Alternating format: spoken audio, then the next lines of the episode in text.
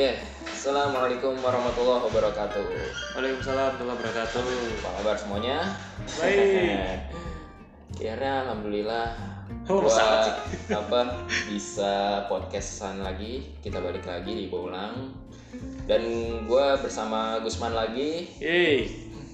Setelah sekian lama kita Sering. berpisah, Yoi dipisahkan oleh jarak yang tak pernah mempertemukan.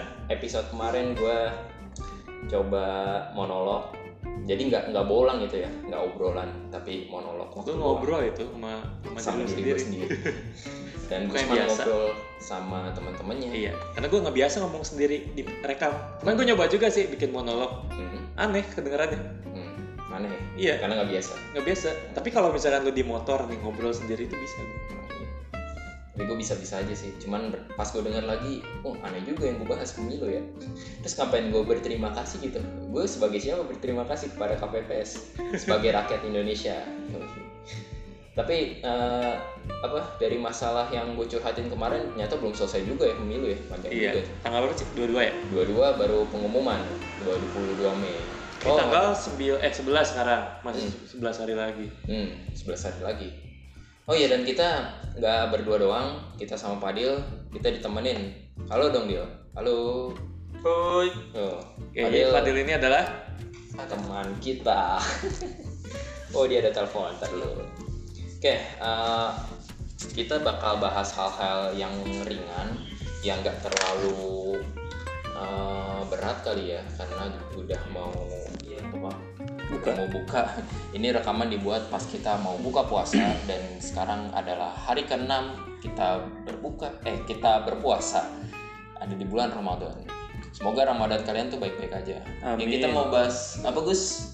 Ini sebenarnya Iya, berita sih tentang berita. Kemarin sempat tercengang gua, terkecengang juga sih gua ketika eh, baca di website-website mainstream ya, portal-portal berita mainstream kalau si Menteri Puan ini siapa? Menteri apa Puan tuh? Puan Maharani. Ah, Dia menteri apa menteri Oh, udah nggak jelas juga sih. Statementnya juga nggak jelas sih. Statementnya apa tuh? Guru mau diimpor ya? Nah, jadi Menteri Menko PMK Hmm. Pembangunan Manusia dan Kebudayaan. Hmm. Jadi situ ma- eh, Bu Puan ini dia mengatakan kalau kita akan coba nih katanya impor guru-guru dari luar negeri ke Indonesia. Gue belum terlalu baca jelas sih isi eh, kenapa dia bisa kayak gitu. Mungkin nanti dia akan jelasin transparansinya ya, Hmm. alasan kenapa bisa ngomong kayak gitu. Tapi ini pandangan pribadi aja sih. Menurut lo gimana bro tentang itu? Menurut gua guru diimpor udah nggak masuk akal sih. Kayak barang ya? Iya.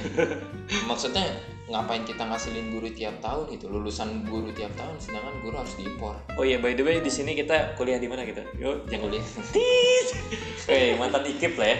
Yoi. yang notaben kita semua hampir ya gue dan teman-teman gue terus dan teman-temannya juga ada lulusan di bagian kependidikan Hmm. Gue enggak sih. Ya, dia dia bukan sih Gue prodi murni. Tapi kalau misalkan ditanya ini sama orang, kamu kuliah di mana? Oh, kuliah di UNJ. Oh, kuliah di kuliah di sini. Oh, eh, itu di mana deh? Di Rawamangun. Oh, eh, terus dia nggak tahu nih. Terus gue jelasin. Dulu dulu itu ikip. Oh, ikip. Jadi kalau lulus jadi guru dong. Oh, semua orang terfamiliar karena ikipnya. Jadi nggak tahu ke kampus ini juga walaupun negeri belum belum terkenal banget. Jadi balik lagi. padahal di Jakarta ya Padahal di Jakarta satu-satunya kampus di negeri Jakarta. Sekarang ada ya? UPN Kalau dulu pas kita masuk satu-satunya kampus negeri yang ada di Jakarta. Jaket kuning nggak masuk. dulu kita juga jaket kuning tau Oh iya, dulu 1950. Oh 60. Nah, Waktu zaman Sohi. Jadi balik lagi, eh, guru mau diimpor. Menurut gue eh, nonsens sih. Eh, dan alasannya itu adalah eh, karena kompetensi guru yang emang nggak mumpuni di sekolah-sekolah gitu, menghasilkan murid-murid yang nggak kompeten.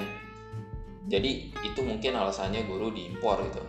Terus eh, statement di beritanya lagi kalau masalah bahasa itu bisa terfasilitasi dengan adanya les bahasa, semacam les bahasa gitu. dan translator sih dibilangnya Iya. Ya maksud gua ngapain kita Iya. impor guru gitu. Itu itu menurut gua udah udah di luar di luar masuk akal. kalau dari segi pembiayaan ya Hmm. antara kita ngelatih guru biar profesional sama ngelatih guru yang udah profesional biar bisa bahasa Indonesia Hmm. sama aja bahkan lebih mahal. mungkin bisa, lebih bisa, mahal. bisa lebih mahal ngelatih guru buat berbahasa Indonesia Pertanyaannya ada yang mau nggak sih Hmm. orang guru yang di luar negeri yang tapi udah enak Hmm. ngajar, dia mau ngerelain nih eh, waktu dia buat Indonesia yang nah, dia bukan orang Indonesia ngapain berbakti buat negeri ini Hmm. gitu kan kayak gitu loh dan ya tadi cost yang dikeluarin ya bakal lebih mahal Iya. buat ngelatih mereka. Dan anak-anak kita pun belum tentu ngerti dengan apa yang mereka ajarin. Hmm. pernah sih di sekolah gue ngundang bule ya ke sekolah karena gue sekolah swasta. Anak-anak kadang sering ngeluh. Kayak akhir pelajaran nanya pak ada bule nggak? Ada bule nggak? Ketika gue bilang nggak ada tuh anak-anak seneng. Kenapa? Karena mereka ngerasa ini bule ngajar apaan sih? Gitu. Beda kultur loh gitu. Kita nggak bisa maksain kultur luar masuk ke kita Oh, gitu. Semena-mena iya kayak gitu. Jadi mereka itu nggak bisa diajarin sama orang-orang luar. Yang di bayangan gue justru anak-anak kayak pada nerima. Aw- guru ya mungkin awalnya iya awalnya oh guru gue bule gitu ya. Tapi Keren. pada pada lama-lama kelamaan mungkin karena cara ngajar di sono beda dan kita belum siap untuk menerima itu. Itu jadi kayak oh gue nggak mau lagi belajar sama kayak gini. Susah nggak jelas gitu kan padahalnya itu yang yang keluar dari anak-anak gue tuh kemarin. Hmm. kayak gitu. Menurut lo gimana dia tentang guru impor? Guru impor sekakal gak lu? Pandangan pribadi aja sih. Ntar kalau menurut gue ya pandangan pribadi gue sih agak gak manusiawi sih. Karena gini manusiawi. kita kondisinya tenaga guru itu banyak banget. Hmm. dan sebenarnya banyak banget juga yang kompeten. Kalau misalnya kita lihat dari lulusan-lulusan yang baru. Cuman emang apa ya Betul. belum ada wadah yang baik gitu. Wadah macam? Iya. kayak gimana? Berarti gini. Guru honorer aja udah banyak banget sekarang. Hmm. ya kan? Bahkan kesejahteraan mereka aja bisa dibilang nggak ada lah. Banyak yang bisa dibilang amat sangat minim kesejahteraan. Hmm. terutama buat yang di daerah-daerah itu parah banget bahkan bisa sampai ada yang cuman dibayar berapa ratus ribu doang gitu Iya. per bulan dan itu sama kayak saudara gue menurut gua tuh nggak masuk akal gitu. Saudara gue di daerah Subang eh Sumedang. Sorry Sumedang. Hmm. dia jadi guru SD gitu kan. Iya. Dibayar cuma 200 ribu per bulan. Mm-mm. dengan jam mengajar yang setara dengan guru-guru biasa di situ. Iya makanya kalau menurut gua tuh agak Nggak- manusiawi karena masih banyak guru-guru yang misalnya kompeten dia punya jiwa yang baik dalam mengajar. mengajar dia apa ya punya rasa untuk ingin mengabdi buat negeri. negara ini Hmm. tapi nggak ada timbal balik yang baik dari Hmm. negara ini. Bener. Ya bener sih kalau ya apalagi gue sih gue yang bukan prodi dari pendidikan aja nggak ngeliat nih nggak masuk akal bahkan dari headline beritanya aja menurut gue udah kayak apa sih nih dagelan banget Indonesia? Pengen impor guru. Maksudnya kayak emang kita kekurangan guru apa? Emang kita negara yang baru baru merdeka apa? Itu itu masih boleh lah menurut gue eh, negara yang baru merdeka terus rakyatnya baru sedikit misalkan gitu ya, baru deklarasi. Ini masih masih ada apa ya masuk akalnya dikit lah kita ngimpor gitu. tapi ini masalahnya kita nggak ada nggak ada apa-apa gitu. Kecuali memang eh, Bu Puan selaku menteri punya kajiannya. Ya nggak sih? Maksudnya punya kajian kenapa sih kita harus impor guru tapi walaupun punya kajiannya itu pasti akan dibantah dengan kajian lain dengan kajian lain. Intinya adalah eh, impor guru ini adalah hal yang nggak masuk akal gitu. Untuk saat ini. Hmm, untuk saat ini. Bahkan kalau di berita di headline berita aja ada tuh satu berita guru digajinya cuma seribu. Berapa per bulan. Nggak per hari Buset. mau dapat apa seribu? Itu guru pedalaman banget dan itu jadiin berita. Entah sih benar atau enggak tapi eh, kalaupun itu bohong intinya kesejahteraan guru di daerah juga masih ada yang belum sejahtera. Bahkan guru honorer pun belum. Sebenarnya kalau dilihat dari kesejahteraan guru sekarang ini lagi naik-naiknya sih. Hmm, kalau dilihat dari tren orang-orang nih ya yang masuk ke kampus maksudnya ketika mereka pengen kuliah banyak yang pengen jadi guru itu bukan karena alasan mulia sih. Tapi memang dia tahu jadi guru itu gajinya gede. Secara data memang kalau di Jakarta gue kemarin sempet benar ngobrol langsung sama guru PNS Jakarta. Hmm, dia itu gaji sampai ke 12 juta per bulan sebetulnya. Ya itu PNS dia SMP SMA SMK sorry. SMK di PNS di Jakarta kayak gitu. Nyampe ke 12 juta mungkin bisa lebih atau bisa kurang sih. Tapi kan si ibu ini segitu. Tapi kalau misalnya kita ke daerah yang eh, lebih luar itu nggak nyampe segitu tapi masih mending. Contoh misalkan di daerah Subang lah contoh. Gue belum tahu sih gue belum pernah wawancara guru SMA di sana. Cuma kalau di guru SD di sana itu tuh daerah Subang itu gaji sekitar 4 juta. Lebih sedikit lebih kayak gitu. Pasti setengahan lah kayak gitu. Ya kalau lihat di situ kan sebenarnya kesejahteraan guru tuh nggak jelek-jelek amat. Tapi kita lihat proporsi guru di sekolah. Hmm. sekolah ini di Indonesia tadi gue cari data kayak gitu tentang sekolah di Indonesia itu ada kurang lebih eh, berapa ini? 281 ribu sekolah. 281 ya plus minus gitu kan. Hmm. Sekolah di Indonesia. Dan mana total gurunya adalah sekitar 4 juta guru di Indonesia. Ya kita kedatangan tamu sang pemilik kamar. Iya. ya gitu tadi. Ada guru sekitar 4 juta guru dan mirisnya yang PNS cuma 1,5 juta. Jadi sekitar 2,5 juta sisanya dia masih honorer. Yang mana kita bisa garis bawahi kalau honorer ini rata-rata dia ya walaupun kalau misalkan lu jadi honor di swasta ya itu lebih mending ketimbang jadi honor di negeri. Tapi kalau di Jakarta sih kayak enggak kayak honor di negeri juga lumayan kalau di Jakarta.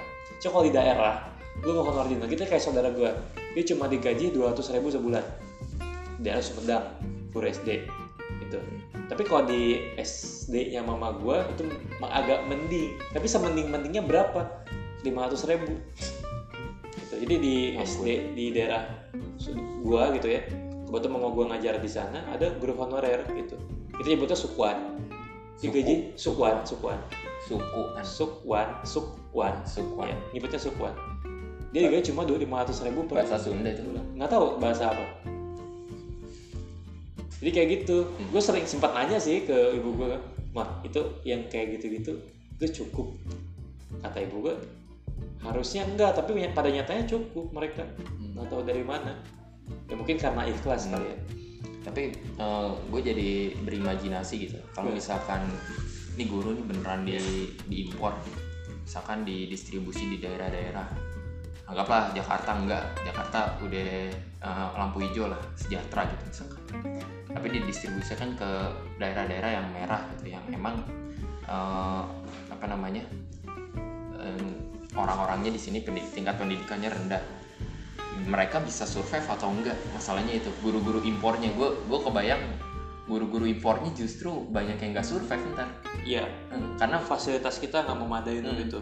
Fasilitas. Terus yang kedua mereka akan tinggal di suasana yang lebih beda dengan suasana yang sebelumnya. Ya nggak sih? Ya nggak sih? Ya kan? jadi itu yang membuat mereka nantinya nggak terlalu survive pada awalnya. Jadi adaptasinya kurang gitu. Saya gue nggak tahu sih guru impor ini maksudnya guru dari luar Hmm. disuruh ngajar di sekolah atau hanya Guru. sebagai mentor fasilitator guru-guru Indonesia. Gue nggak tahu. Hmm, itu karena juga. gue belum baca jelas tentang itu. Iya sih. Cuma kalau andai kata memang hanya sebagai fasilitator gue pun mulai berpikir, ya kalaupun hanya sebagai fasilitator nggak juga. Karena gue baca di buku How to Teach Like Finland. Pernah baca nggak lo? Tahu nggak itu? Hmm, kayak gue tahu bukunya Itu buku terkenal banget karena Finland itu kan pendidikan terbaik ya. hmm. Gue baca di situ dia bilang kalau sistem pendidikan di suatu negara itu nggak bisa semena-mena lo terapin di negara lain. Karena pendidikan ini nyatu dengan yang namanya kebudayaan. Kita kenal dengan istilah Kemendikbud. Kenapa pendidikan kebudayaan nyatu? Karena memang benar nyatu. Kita nggak bisa lepasin pendidikan kebudayaan. Itu. Kalau misalkan impor guru dari luar, dia sendiri nggak tahu budaya kita. Ngelatih dia bisa, Tapi- cuman biayanya berapa? Hmm. Lebih besar nggak sih dengan ngelatih guru-guru?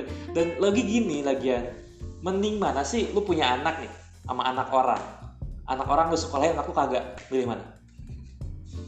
Maksud gue gini, daripada kita minterin anak eh, warga negara asing buat jadi semakin profesion, profesional gitu kan, mending kita pinterin anak-anak kita yang emang udah tanggung jawabnya dia lah buat ngebangun negeri ini, gitu.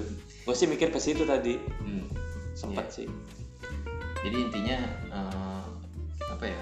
Karena dari tadi sih sebenarnya pandangan subjektif kali ya. Iya. Karena karena emang kita belum dapat data kita- juga Nah, dan memang beritanya juga baru muncul dan menghebohkan. Mm. Wajar sih ngehebohin karena emang guru impor. Aduh, astagfirullah. Ini ini cukup menghebohkan dari sapi ya Iya. sapi impor ya. Iya, sapi impor mah apa apa ya? Wah, kita kedatangan.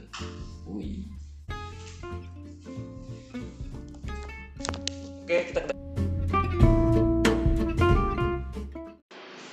Ah, oke. Em, tadi gitu kali ya pandangan kita terkait sama guru-guru apa? Guru impor. ya ya tadi sorry juga ada jeda dikit karena memang kita harus nyiapin buka Nah, jadi ya kita Iyalah. pause ya oke Kita- sekarang paling ke Hmm. akhir aja kali ya jadi kalau nyiapin buka di cowok itu lama. karena belum ada yang ngurusin. kode bet sih nggak Ah. itu bohong Oh iya, oke tapi benar. jadi jadi gimana pandangan kita tentang Jadi pandangan kita tuh sebenarnya masih aneh ya. Sampai Hmm. saat ini masih aneh. karena yang belum keluar resmi ya Ah, itu baru hmm. celatukan doang semoga sih nggak jadi kalau misalkan memang nggak jelas Ah, Kan jangan sampai kita kan udah ngeluarin biaya banyak effort banyak Hmm. pemerintah juga kan kerja nggak cuma itu gitu tapi tiba-tiba ngeluarin eh, hal kayak gitu Alangkah lebih baiknya kita uh, Kaji dulu. memberikan saran kali ya di di output uh, Oke. podcast ini karena kita nggak sekedar cuap-cuap aja mungkin sarannya itu balik lagi ke yang statementnya Gusman tadi uh, kita lebih baik apa namanya melatih melatih kompetensi ya eh, kompetensi guru-guru kita dulu melatih kompetensi guru-guru yang ada di negeri dulu Iya. sebelum kita akhirnya memutuskan untuk mengimpor karena menurut ya lagi-lagi aneh dan lagi pula gue belum pernah nemu loh ada negara ini gue ya gue sendiri ya gue belum pernah nemu ada negara ngimpor guru dari luar Hmm. kecuali sebagai pelatih ahli Hmm. tenaga ahli ya. Misalkan tentang nuklir kajian nuklir nuklir dibawa ke kita karena kita belum pernah belajar tentang itu. Itu ada. Hmm. tapi kalau misalkan untuk elementary school gitu kan secondary high school high school yang senior gitu SMA itu jarang bahkan mungkin nggak tahu gue nggak ada kayaknya sih. Hmm. kecuali memang gurunya ngelamar di sekolah itu. Tapi kalau lo tahu nih di sekolah-sekolah swasta itu udah banyak guru dari luar. Contoh kemarin gue ketemu sama guru dari binus. Hmm. kepala sekolah di situ dia adalah orang Singapura eh sorry. Filipina Filipina jadi di situ tuh di sekolah binus school itu Hmm. yang daerah Bekasi kemarin beliau bilang gua kebetulan ada kesempatan kumpul sama guru-guru internasional. Ya jadi ya gitu. Jadi mereka itu di sekolah-sekolah kita yang swasta itu udah banyak guru-guru luar negeri. Tapi itu pun karena memang murid-muridnya juga butuh eh, guru-guru yang memang eh, lancar dalam bahasa Inggris kali ya sebagai pengantar kayak kita tahu lah di Indonesia Inggris bahasa Inggris itu masih kayak tabu gitu buat dipakai gitu. Bahkan kalau misalkan lu ngomong pakai bahasa Inggris campur lu kesannya kayak anak jaksel. Padahal mah itu cuma buat latihan aja gitu Iya. kan. itu Tuh, teman gue yang di Malaysia juga sama dia pakai bahasa Inggris setiap hari. Itu stereotype banget sih. Iya. Stereotype. tapi apa namanya Eh, mama. Saru saru. Oh gitu. Di mana di mana tapi eh, apa namanya Em, ya menurut gua di samping ini isu yang nggak masuk di akal ini juga termasuk pengalihan kali ya. Karena gue melihat ini sebagai bukan sebagai satu beritanya aja tapi sebagai eh, karena ini lagi musim-musimnya pemilu gitu ya. Masih masih nyambung ke Hmm. politik mulu terus din? Nggak gue melihat ini sebagai satu gua. kesatuan soalnya. Iya. Nggak nggak ini nggak nggak muluk-muluk Silakan. ini doang. Nah, itu gitu. coba pandangan terus di pribadi ya. Dari lu dari lu gimana tuh dari lu sebenarnya kalau misalnya guru import itu closing statement lah ya ada ada solusi udah nggak ada solusi gak sebenarnya udah pernah ada loh Hmm, di mana? import. itu tapi bukan kita yang impor tapi kita yang ekspor dulu pas waktu zaman tahun 60-an kali atau tahun berapa ya lupa itu kita import ke eh kita ng- ngekspor ke Malaysia. Malaysia, Iya. Nah, itu Cuman cuman kan di sana kurang guru kan. kondisinya memang seperti itu jadi Malaysia lagi kurang guru dan emang kondisinya untuk membangun Malaysia karena Malaysia juga masih belum berarti masih negara yang baru-baru lah Hmm. merdekanya Di sana Malaysia keren sekarang. Iya, bahkan sekarang Malaysia jauh lebih tinggi kalau bisa dibilang kualitas pendidikan dibanding Indonesia. Jadi saran tuh gimana nih buat Kalau statement tadi Mbak Puan sih, ini? Bu ya Bu Puan. kalau gua sih lebih ke Sepakat apa enggak sebenarnya nggak sepakat karena masih banyak sama yang tadi gue bilang masih banyak sebenarnya guru-guru yang kompeten di Indonesia ini. Yang patut dikembangkan ya. Cuman masih banyak juga guru-guru yang kompeten itu yang enggak enggak terlirik sama pemerintah. Hmm. enggak terlirik sama ya dunia pendidikan yang sekarang gitu. Jadi jadi lebih banyak guru-guru yang seharusnya kompeten itu mereka mengembangkan kemampuan mereka sendiri. Jadi karena ada juga beberapa sekolah yang emang nggak ngikutin kurikulum kita iya dan banyak. itu jauh lebih bagus. Tapi swasta loh itu. Iya. Nggak boleh kalau negeri. Betul. Tandanya apa? Tandanya emang sebenarnya bukan gurunya tapi bisa jadi sistem kurikulum di kitanya. Yang sedikit-sedikit ganti sedikit-sedikit ganti tanpa ada apa ya seharusnya kita itu lebih ke memperbaiki kurikulum yang ada bukan mengganti kurikulum kalau kurikulum gue harapan gue sih di kurikulum 2013 ini terakhir buat kita ya. Iya. Karena memang itu udah bagus sih kalau kita kaji tentang kurikulum 2013 tapi memang di penerapannya masih belum bisa sempurna terhambat oleh fasilitas dan pemahaman gurunya itu sendiri. Betul itu. Dan paling gitu aja dari kita ya. Semoga ini bisa dikaji lebih lanjut lagi sih. Cuman saran dari kita ya kalau andai kata memang ketidakjelasan masih ada lebih baik ditunda dulu lah untuk agenda-agenda kayak gitu. Karena masih banyak hal penting yang bisa kita yang harus kita selesaikan di negeri ini. Betul. Oke kayak gitu aja mungkin eh, siaran kita pada sore hari ini karena bentar lagi kita akan berbuka puasa. Jadi ya cukup segitu aja. Selamat berbuka puasa untuk yang berbuka puasa. Assalamualaikum warahmatullahi wabarakatuh